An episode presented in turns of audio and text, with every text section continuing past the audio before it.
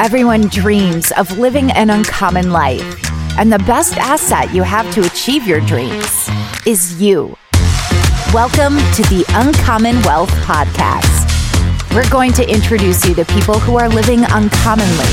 We're also going to give you some tools and strategies for building wealth and for pursuing an uncommon path that is uniquely right for you. Hello and welcome everybody to Uncommon Wealth Podcast. I'm your host, Philip Ramsey. And I'm Aaron Kramer. Thanks for tuning in. This is a fun one for me because this is one of the reasons why I was so attracted to Aaron Kramer when we first talked. Holy what? cow, what are we talking about? Can't wait to get the guests on the show, but let me tell you the story first. Yes. So, financial therapy. This was one of the reasons why I was like, okay, this Aaron Kramer is a little bit different. So he called me. I was part of the FPA board. I still am of Iowa. And for some reason, we got connected. Do you know why you did, or just because you wanted to be a member, or what? Yeah, was I was that? trying to figure something out to get around other good advisors. Yeah. So he called, and the three minute conversation turned into what, like 25? It was like an hour, which is pretty much typical with Aaron. Yep. But what he was talking about was financial therapy and like how money is yeah, that's kind of the quarter. But it's really about what's going on in people's heads. And I was like, wow, that sounds a lot like how we practice. And there's not a lot of people out there. And I think that he felt the same way. So today we have the one and only Dr. Megan McCoy, who is a financial therapist on. We're going to talk about all things therapy and money, which two things that probably people are like, I hate my life, but this is going to be awesome. So Megan, welcome to the show. Hi, yes. thanks for having me. yeah, I can't wait to talk about it. And one thing that I want to unpack and we haven't talked about this yet, is the difference between COVID, post COVID, and like pre COVID, post COVID. I feel like something has changed in people. And I have a feeling that you're going to be able to unpack more than I am or Aaron. But what has happened? What we're not going to get there yet, but I do want to unpack that at some point. First, I would love for you to t- tell our listeners how did you get into financial therapy? I think that you're a therapist and then you kind of turn to the financial world from the research that I did. You can talk. You have the floor. talk as long as you want. We love you. Glad you're on the show. I'm stoked. I'm like geeking out over here. Let's go. yeah, so I started as a therapist. I uh, was a marriage and family therapist specializing in couples since 2008.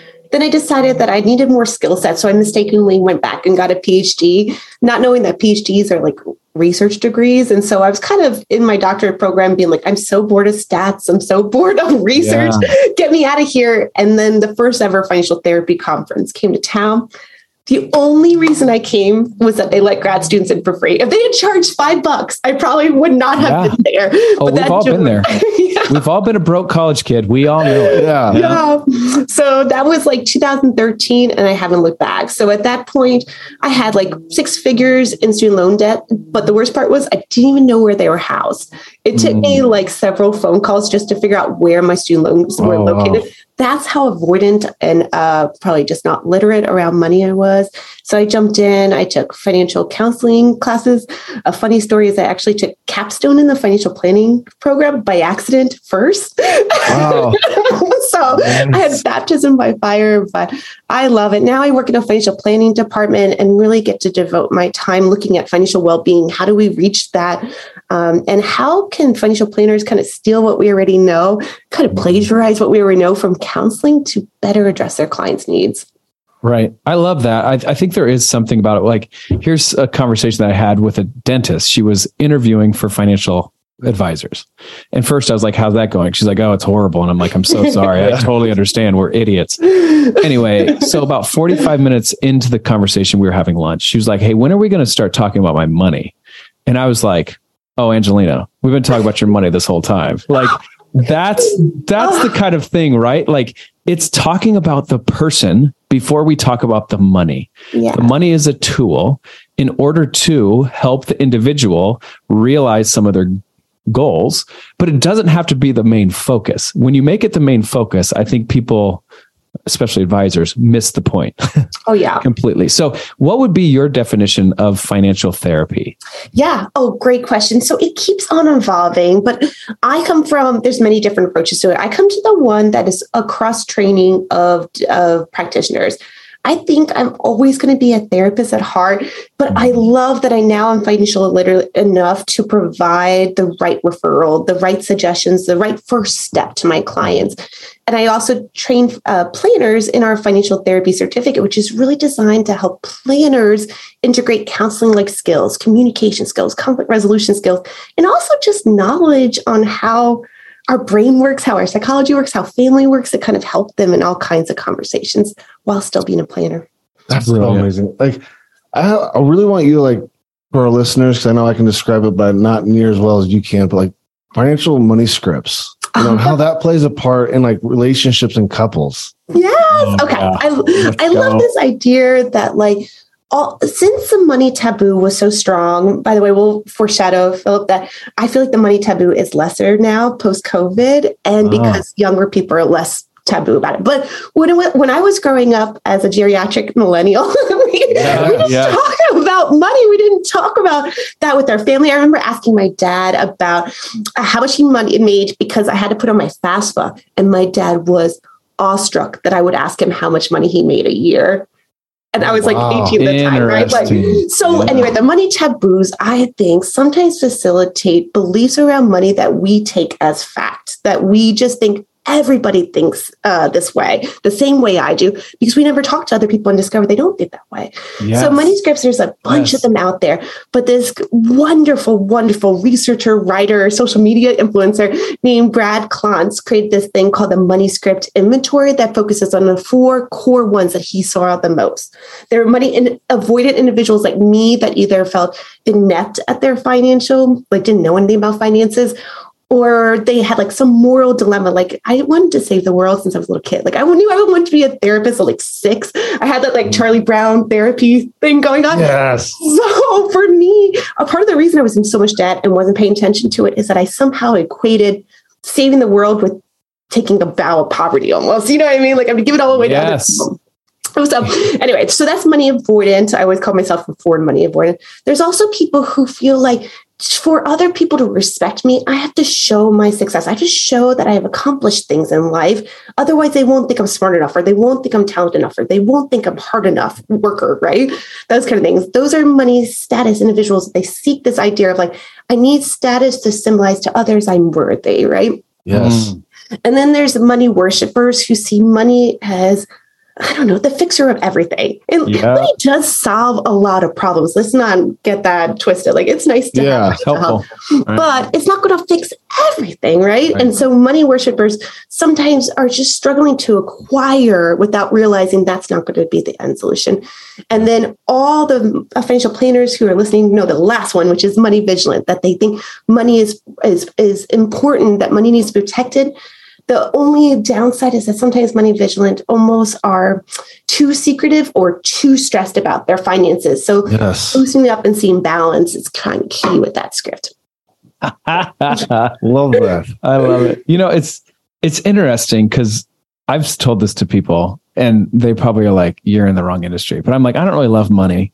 And they're like, "I'm sorry, what?"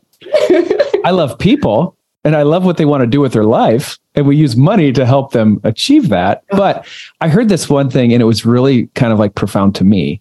They said the difference between uh, there's many differences, but one of the differences between a rich person and a poor person is the poor person believes that they have the hope that the money will change something, Mm. where the rich person realizes that it won't. Does that make sense? Like, Yeah. yeah, they can buy everything, but it's not going to buy your happiness. Like, there is something mentally that has to trigger. But the the person that's poor is like, oh, as soon as I get money, oh, I'm going to have all this. You know, oh, it's going to not true, but very interesting. And then I would say that I do love money because there's a transfer of trust that happens. Mhm. And there's not a lot of, I love relationships too. Like that's gold to me. Aaron Yeah. can know that. But uh, I love relationships. And I love that there's a transfer of like, okay, now there's a trust level that I'm giving, you know, like I've never wrote a big enough check and giving it to somebody like, I got you, you know. Uh, and then back to, and I'm going to let Aaron ask the next question, but back to Angelina at our lunch. Okay. Two weeks later, she calls me and she was like, Hey, I just came into a lot of money. What should I do? And I remember I was like, Oh, I think you should do this, that, and that. She was like, How did you know? I was like, Well, I listened. Like, I don't know. Like, anyway, so I do think that people that understand this therapy part can help people at a different level than the person that's just like, well, this is a big wirehouse. This is what we do. Yeah. Put you in a, you know, box in a square. Like we're, we're definitely going to try to do the things in a customized way because people are different. Right. Hey. Okay. So I'll get off my soapbox, but I do, I also get excited about it. Aaron is super excited. Go ahead, big dog. I don't know, man. I'm like over here, like I don't know. I have so many questions. We gotta make this last three hours. Uh, but like, how about like explain? Like, do you see? Cause you like because you led the master's program, right? Mhm. Are you still doing that? Nope. I am uh, taking more time for research. So we have an amazing new director named Derek Sensenig, who Okay. is fantastic. Well, so in your experience, how much have you seen that like us financial planners like struggle with like the therapy side? Because you know, a lot of us are like numbers driven, like we love Excel spreadsheets and all these things, which tends to be like, oh, you struggle on the emotional side. But in my experience, all the and for more reasons than not, like I probably am attracted to these people, but like uh that are good advisors are like, oh, in another life, I'd probably be a therapist. And you're like, oh, that's totally makes sense. But I know Mhm. there's a whole school of them that is not like that. Yes. Mhm. Yes. So this is great. Our master's program at Kansas State is set up to help three different tracks, right? So one is those who are career changers or didn't get a financial planning undergrad, so you can get the CFP content, right? One is an advanced financial planning, which is like tax and estate planning, more complex and, going deeper than the original content designed by the CFP board. And then we have the financial therapy track. So some of my students picked K State to do financial therapy. Some of my students were CFPs who found our program for the advanced planning and we're forced to also take the financial therapy. And they Uh-huh. come in dragging. And, it's- and like the first couple of classes is always like, I don't want to be a therapist. How do I have the line? No, that's important. We have to have a boundary between what a therapist is and what a planner is. They're not trying to be the same. Yeah. But then by the end of the class, they always write this reaction paper exploring their own beliefs around money. And every one of them almost uniformly says, I did not want to take this class. I did not select this class. I cannot tell you how much it improved my own relationship with money, my relationship with my family members around money. That I feel like I'm going to be able to do the work better now with my clients over and over again. So yeah. That's awesome. Like it's, it's so funny because I think, you know, me and Philip, and I know a couple other of my friends that are mentors to me, like in the financial world. I'd have been like, oh, I can't wait for the. It would have to be like a struggle not to take the financial therapy classes and be like, Aaron, you're a financial planner. Go like you need to focus on the the estate planning, all that stuff. yes. Right. Oh, I love And for the record, like we're not dogging the people who are all numbers. Like, Yeah. that's just like good for you guys. It's amazing. You're wired that way. We're just not. Yeah, And we are. We could I'm- definitely boil down the numbers, and we have software to help us with that. But I like the numbers, but I just like the the emotion of yes, why. Like, yes, I'm a big goals person. yeah, if you don't know why you're like how you operate, you're never going to get to that big goal. Like that's Yeah. anything as an athlete of any sort. If you have big things in your past or your, your beliefs that are holding you back Right. to really get where you want to go, that's what needs to get found, and that's through like therapy and stuff. Numbers are numbers. We can calculate numbers. Like I'm not Right. saying downgrading the other planners are like I like crunching numbers. Cool. Numbers That's are pretty simple. It's math. right. You know, yeah. but like the complication of the biggest, most complicated muscle in you, me being a meathead, I'm like, it's your brain. You Yeah. Figure it out. You know? Right. Well, Yeah, it's and- funny because even if you have the perfect recommendation, like you are so Yep. skilled at financial knowledge, people don't listen to logic. I would have not stayed up until like one o'clock in the morning watching reality shows last night. Yep. I would have gotten up and worked out and I'd be drinking water instead of my third cup of coffee if Mhm. logic worked. Like logic Yeah. doesn't work. We have to find ways to engage with our clients with emotional pleas or connecting it to the motivation or understanding what um, the negative behavior is serving a purpose for. And Yeah. all those things are counseling like skills that you can learn to be a better Yeah. number guy. yes. Yes. And it's so true. Like, and I, I think it's such an important skill for planners to get this because if you do have a good relationship with people and because money is so important to people, um, you end up getting into people's lives that you hear things that you would never expect to hear from a couple as a financial advisor. You're like, you're telling me what? I was like, now I want to cry. why did you put this burden on me? Right. Right. And it's Right. like, but like to be able to handle that, but also like, and I know I love this side. So I mean, and I've read those books. Like I know Dr. McCoy, like I've told you, like the, you know, facilitating financial health, all those, Oh yeah. and it is like it tells you where your line is, and so it, like you, it kind of helps you like degrade the conversation. Hey, here's a card. You need to go talk to this person. Yeah. Not trained in Right. this, right. but like, uh, right. it is. You hear a lot of stuff because it's so personal. So it's, I Yeah. mean, it is that. And I think this is the reason why I think it's so important. Uh, And going back to flexing the most biggest muscle you have, at times things are not going to go your way, right?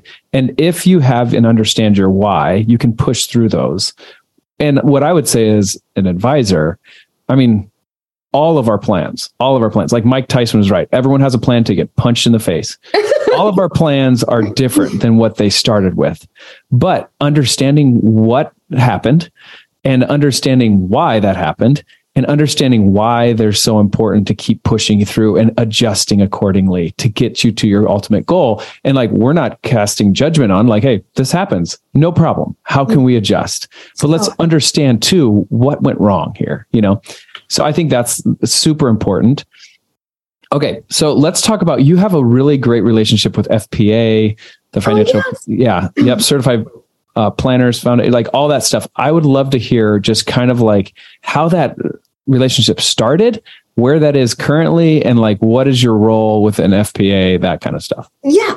So I'm uh, so lucky um, for falling into all these providence, like good situations throughout my career. Recently, I was able to fall into a research project with the most amazing team of researchers. Um, they are actually the Money Quotient team, Carol Anderson, her colleague Deanna Sharpe, which, um, if you haven't heard of Money Quotient, is about finding your client's values. And it's just a powerful um, motivation of understanding life planning, those counseling like skills we're talking about. Anyway, FPA um, offered their very first grant funding to researchers, and the Money Quotient folks and me decided to do a study really about how to foster trust in, in financial planning client relationships. Um, we had some really interesting questions, like we asked both planners and clients. Um, do you think your clients would leave you if you could get a better ROI, or if you, they found a better communicator, or if they knew their values more? And over time, we found that the clients reporting that values was more important than return on Mm. investment, and planners were over at, uh, rating them. We also did um, a financial anxiety scale in there, and we asked clients how financial anxious you are, and then we asked planners how anxious do you think your clients are. Uh, so, to put some context to this number, we know that about 72% of Americans have financial anxiety. In our study of Wow. just financial planning clients, which tend to be skewed to higher wealth, have a steward of their finances in their planner, what do you guys think the anxiety rates were? Lower. 71%. So 1%. Wow, nailed it, nailed it. I'd say. So it was so close, though. We did not expect only 1% difference between the general public having 72% rates of financial anxiety and our financial planning clients having 71%. Our planners didn't either because they said, "Mm, among my clients, I think about 35 to 40% have financial anxiety. So, way underestimating how anxious Wow. our clients were. Wow. Uh, we got to do a better job. Um, did you? I got to know. Like, did you pull in some of that data? Did you guys use data points to help with that? No, but I love data points. I'm so glad you're bringing them up. I use Yeah. them. I use them for um, a couple of the inventories I use with my undergrads, but financial planners can use them for the Klontz money script inventory we talked about earlier, Yeah, and a bunch of other like We have it. kind of Yeah, we utilize that. Yeah. Every client. Okay. You know, this is something funny that I think uh, is kind of reassuring because normally when you talk to advisors, they're always like, we're amazing. You know, like, so when I you have like a new client conversation, I had one this morning, I just said, hey, let me tell you what we've done wrong. And they're like, hmm, let me hear. Right. And I said about three years ago, we just took people at their word of like, what's your risk tolerance? well, high, because the market has been going up for a long time. yeah. And now we're like, okay, we're not going to take your word for that. Called data points. We're going to send you an investor profile and we're going to kind of get a good idea, a better idea than just like, we're going to take the emotion out of it. Right. Yeah. Um, and so that's something that we've done in the past. I think that, like, okay, we can do better and grateful for Aaron. He's like, there's a thing called data points. And we're like, all right, let's invest in something like that because it's important. Right. Uh, and then also too, I think it's wise to be using other people's research, not our own. Like we don't have to reinvent the wheel. Uh, yes. We don't have time for that. So there's other way smarter people than than we are yeah. to be able to help us but with this stuff. I want to go back into that uh, study you guys did. So why do you think? Like, what is? I mean, your professional opinion, or what the if you found the data? Why is it that people that have financial plans is so high? Like, in my mm-hmm. opinion, like or not my opinion, my guess would have been like, oh, it's toilet, or they have a plan, they know the outcome. We've had Monte Carlo simulations ran. Like, we're good. Like, you should feel so good. Like, why are you more anxious than the people over here that have no idea? Right. You know, part of it might be the context of the ambiguity of everything that's happened the last five mm. years. You know, there was a lot of unrest, and people do way better with bad news than potential for bad news. You know what I mean? And so I think there was a lot of like, is COVID coming back? Are we going into a recession? Are things changing? And I think that ambiguity was worse than if we actually had gone to the recession. Yes. So that might be potentially it. Because what we know is that financial stress is it's clear. Like it makes sense. If you don't have enough money, like when I was a grad student and wouldn't have paid five dollars for a conference, that's financial stress, right? Financial anxiety is absent of some kind of marker that you're not financially mm-hmm. well. Mm-hmm. You have enough in your bank, but something makes you worry that that insidiousness of like, is everything going to be okay? I wonder if a lot of us are dealing with that in general because of COVID. Okay. Yeah. Um, another thing that this I want you to touch on because you can talk about it so much more high level. Um, but first, I gotta make sure you read the book you probably did. But did you read the uh, Psychology of Money by like Morgan? Uh, love it. I actually yes. used his Warren Buffett story for my undergrads, and I could see them like like zoning out. And then when I tell the story about like Warren Buffett showing you worth 11 million to be invested like us, they're all like, "Wait, what?" Yes. I start to pay attention. Yeah, I know. um, so when he gets into that book and he talks about how like money's so emotional, but like we will believe uh if you like you took two people and one person had this good reason of why the market was just going to tank, right? But another person had a way better reason how the market was going to stay good and stay going up. That like the person with the you know doomsday story was going to be on news everywhere, and people yeah. are going to find him to be way more intelligent, even. Yeah. Like, why is that? Oh, I don't know. it feels like Okay, so a funny thing about uh, researchers is we don't like to say things are fact. We like to do 400 studies on something and say, the results suggest this is true, right? Like, okay. right. And I think those doomsday, I don't know, talking heads just often present everybody's worst nightmare so um, convincingly, so confidently. So like this is going to happen that people oh, yeah. are like, yes, that shoe is going to drop. Fear, fear sells. Fear, yeah. fear sells. I think of Glenn Beck. Gosh, he was banging that drum for years. So eventually, he's going to be probably right. Like you know, but like it took him twenty four, you know, twelve years to f- be right. Like I don't know. I, mm-hmm. I, don't know if you're right, man. You know, I live like that. yes. Well, I loved that in the book. He's talking about how and you can talk on this better because you understand the brain way better. But like, just be positive and having a positive outlook actually takes a lot more intelligence because you have to keep your frontal lobe cool, calm, and collected to think mm-hmm. through it. Mm-hmm. And I was like, oh, sweet, because I'm a pretty happy guy. I just thought it was just because I ignore everything else, you know. Like, but like, how is with money and like making money decisions? Like, how do you suggest people to like make those hard decisions for people because I know like I mean I just learned a fact or a study that we make like the average person makes 10,000 decisions a day. Mm. You know, and by the end of the day like you should be making money decisions because it's so complicated. Tapped out. Yeah. Yeah, so for you like what would you suggest or give people advice on like making these hard money decisions like when they have the most brain power? Yeah. Well, you're so right. We make so many decisions a day. That's why we rely on those shortcuts, those heuristics that we sometimes blame for making those mistakes, but they are right most of the time. Mm-hmm. And so I think you're so right that optimism is such a buffer against so many negative outcomes and, and so correlated with so many positive outcomes. One of the alumni from our program at K State, Shane Enete, um, is a faculty member. He researches how optimism and, and hope can protect you from downturns in the hedonistic treadmill. You know, like you Oh, stay wow. happier. Um, and I think part of it is our ability to storytell. Optimists are better at saying, things like that decision helped me get to where I am today, or, you know, the kind of Nietzsche phenomenon, or optimists are better at saying, um, that was the right decision at the time. I, I'm okay. Like th- they're better at telling a story. And some of us who are more realistic or pessimistic will use that story to create self fulfilling prophecies about Yeah, ourselves right. or our future or our financial situation. So the more optimistic, the more happy, the better your outcomes will be.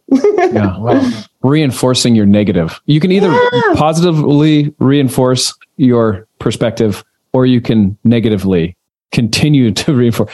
Where are you going? Which direction do you want to go? Because there's always ways that you can look at it very differently. right Right. and there's yeah this idea of like equifinality like there's so many paths we can get to the same final destination that Mhm. if you made one bad decision out of those like 10,000 you made today those other 999 will probably get you to your end goal anyway so i think Right. having that in the back of your mind is it can be powerfully i don't know uplifting Yeah. What other things in that study that you're talking about did you find fascinating? Yes. Um, so a new thing, sorry, this is still about financial anxiety, but it's so interesting to me is that Yes. I, I knew from my background this thing called eustress. EU stress is how it's written.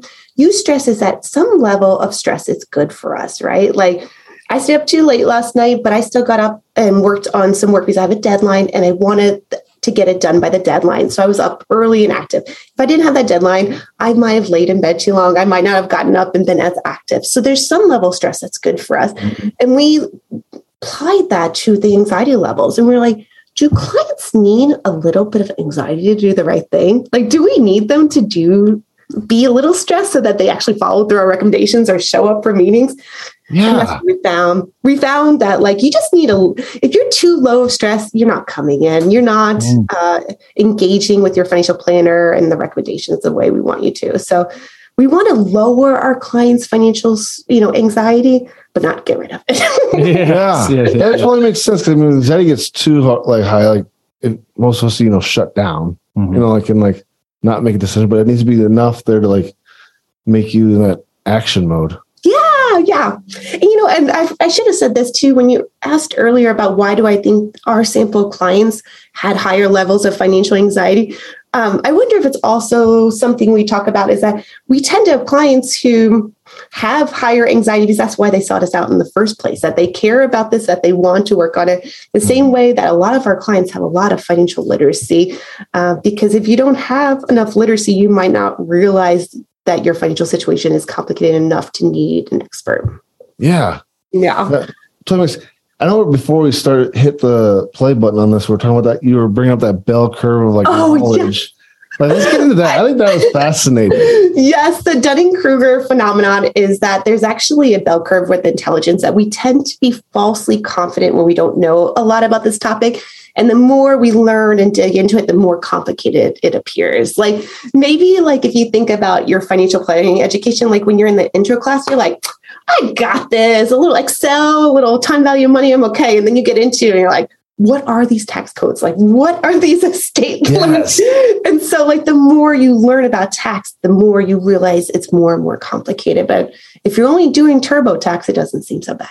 Yeah, so true. Because I, read something there like to keep yourself humble, like you have to keep learning because the more you keep learning, the more you realize how much you don't don't know. know. That's exactly it. Oh, That's good. That's good. yeah. Okay, let's talk about it. So post pre-COVID, post-COVID, have you seen or is this just something I feel like people are different? And I maybe you've already answered it is the anxiety of the unknown. What what is this? Like and I think that has changed people in a way that you just didn't know how you would change, right? Like just ah. this level of anxiety of what's happening next. Is not that was probably over the level the uh, normal level of stress that we wanted and it, and it's now like exposed some cracks i think in people which isn't bad right like let's No. let's address them but i do feel and maybe you can confirm or deny people are a little different now Yes. You know, and it's so interesting. There's a couple things I see going on, and this is all just anecdotally my experience, not research based. But I feel like because we were isolated, we open up more on social media or other like phone calls or something. But I feel like people are much more transparent than ever before about money, about mental health, about struggles. I feel mm-hmm. like there's been a movement of like, the perfection of I don't know the Kardashians or whatever is gone, and now we want people who are flawed or or dimensional or not perfect, like authentic authentic. Yeah. Yeah. like that story of like here's the things I've done wrong with clients. That realness, I think, is something uh, that came about because of COVID. mm, it's good It's fascinating. Have you ever done a study like that was like six years ago, and then we re, re- introduced this study? Like, is is the results different? Like, Well, what's interesting is we just did that US study that I was talking about that was uh, funded by FPA and an organization called Alliance. That study was done two years ago. We just did it again in Canada. And of course, Canada and the US are different, but we're already seeing some striking differences. Their financial anxiety was lower than we anticipated. Um, interestingly, back in the FPA in the America, what we found is that planners also believe that their clients wanted um, in-person sessions more than their clients actually wanted in-person sessions. Like a lot of clients were like, "I love not going to the office. Like I want to talk about my money in my sweatpants." yeah, Um, so that's what we found in America. In Canadian, there was a move just a year and a half later to come back into the office. Like they're wanting to be in Oh. person was a little bit higher than American. We're still really early on this study, so I don't want to say Hmm. anything that's factual yet. But um, we're this is only two years, and both of them were post the the heyday of COVID, and we're already seeing differences. So I think we're going to keep on seeing changes mm-hmm. based on how far we move from COVID, but also generational changes as the what year you were impacted by COVID is so different. Like my daughter, for instance, was five when it happened. No, five and three. Their experiences of COVID was so much more dramatic and big than mine, you know? Yes. Um, yeah. So I think there's going to be lots of things that we discover moving forward. That would be so interesting to see that through your eyes because I know my daughter was yeah, it hit like when she was in kindergarten, you know, Yeah. and she missed a lot of schooling because of it. Right. the ripple effect is going to be interesting. Yeah. right. Yes, I, I feel like once a uh, once a week or so, I make a joke about the COVID kids saying something I would never have thought of, like, "Oh, you know, like we need to wash our hands" or something. Like as a kid, I probably wouldn't have said that so well. I'm Yeah, yeah. that's what was. Yeah, we were at the zoo, with zoo doing a petting zoo, and my daughters were like, "It's time to go wash your hands," and I was like. There's no way my six year old self would have said that. That's- Speaking So of kids, though, I know you mentioned this uh, a while back um, when I was talking to you, which I think is so fascinating. And I know I've tried to like re-explain it, and I've always done a really bad job. So I'm gonna let you explain it. But like how like we have this belief that we need to increase the curriculum in schools about financial literacy, but how it doesn't actually help. Ah, so I love, there's mixed results. I love the work by Willis, is her last name, W I L L I S. And she writes, very tongue in cheek, the case against financial education. But what she talks about is how financial education, most research shows that it doesn't work. If it does work, it goes away right away. That, that it appears that kids need chances to do experiential practice with money that once we teach them about money and then make them wait until 18 to do anything with money it disappears right? Yeah. so it's great stuff. And then also i just did a great study of my um, good friend kenneth white where we're looking at the relationship between quantity and quality of financial education right? What we found is that the quality of financial education definitely improved um, financial um, knowledge and financial anxiety quality no sorry financial knowledge but not financial anxiety quantity of financial education did not improve literacy but did improve anxiety it was almost like the more they were getting financial education the more they could say i don't really have to worry about my finances because i'm checking off that box Yeah. And those of them that had quality financial edu- education were again going back to the idea of the Dunning Kruger, we're realizing I have so much more I need to learn, Mm. right? Mhm. Yeah. And so I think financial education for children is wonderful. I think it needs to be not done by teachers who are pulled too thin, right? We give a 24 year old this new curriculum on financial education. They feel insecure about their finances. Guess what they're teaching their students? Anxiety about finances because they don't know what Yeah, they're doing. They're like, oh gosh, am I teaching this right? Am I doing it right? That's not what we want our kids to learn, right? So we need uh, financial educators to teach our kids multiple time points with the chances to practice. Okay. Yeah, there you go. See- and fail. Yeah. Yes, And yes. fail. So it was funny because on the education piece, I thought was, this was super fascinating. Again, it's just a personal experience of mine. But my little brother joined the military, but he joined the military like at an older age. And the military makes everyone go through like a financial you know, literacy thing. It's a natural. And he, natural- yeah, and he came out of it like so well. Like, Hmm. because I think he was like 24 when he entered. And uh I was like, oh my gosh, Ethan, s- good job, you know. But then he's talking about all the young kids that are like 18 coming out of high school and how he's like, they're not listening at all. They missed all of it. Yeah. He's like, but just how like the different times that when him being taught at 24 had some life experiences, had to paid bills, you know, at some like, for a few years before he joined the military, really sought in yeah, like, the need for that literacy. I love helping supporting military families. My research in my PhD was actually around military families. And one of the misnomers is we often say military members don't make enough, and they don't. But if you look at 18, 19, 20 year old, 21 year old cohorts, military members are significantly wealthier than their counterparts, right? Like their counterparts in the civilian population. And so part of it is like, do you have to do everything right financially when you are so flush with cash at 18? Like, do you have time? And, and that. so that's interesting. But yes, I think the study of like the the mindset of like we're putting kids in high adrenaline situations, but we don't want them to react in their personal life with that same drive that they were teaching them to do in, in the field. So Yeah, that's a that's all so cool. yeah. Good. Megan, I can't thank you enough for just your wisdom and just your time and effort and passion into this because I think it is one, it's important. And two, I think it's needed. And so, uh, thank you for Oh. all the research you've done. Thank you for your time today. If our listeners wanted to reach out or hear more about you, what would be a good way for them to do that?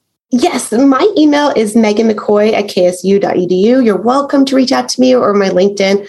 Also, I'm so remiss to not mention something at the beginning. You asked, what are my relationships to FT, FPA and CFP board? And Yeah. I went on the tangent about FPA, but I do want to mention that I'm co-editor for CFP board's journal. And so, all the financial planners out there, please consider reading our articles in the Financial Planning Review that is for our CFP members. Um, also, I helped write their client psychology textbook for the CFP board, which is for sale. Um, and if you want to read more too, I also just wrote a book with some amazing co-authors called the Financial Planning Counseling Skills that also has a lot of these um, skills for talking to your clients, learning about their values, and really um, being able to handle those big emotions that come up. That's good. Awesome. Megan, you're a rock star. That's why we had you on the show. Uh, thank you for being so astute and passionate about what you do. We appreciate your time. Thank Yes. you so much. Thank you. Uh, you've been listening to the Uncommon Wealth Podcast. I've been your host, Philip Ramsey. And I'm Aaron Kramer. Until next time, go get some financial therapy. Yes. That's all for this episode, brought to you by Uncommon Wealth Partners. Be sure to visit uncommonwealth.com to learn more about our services. Don't miss an episode as we introduce you to inspiring people who are actively pursuing an uncommon life.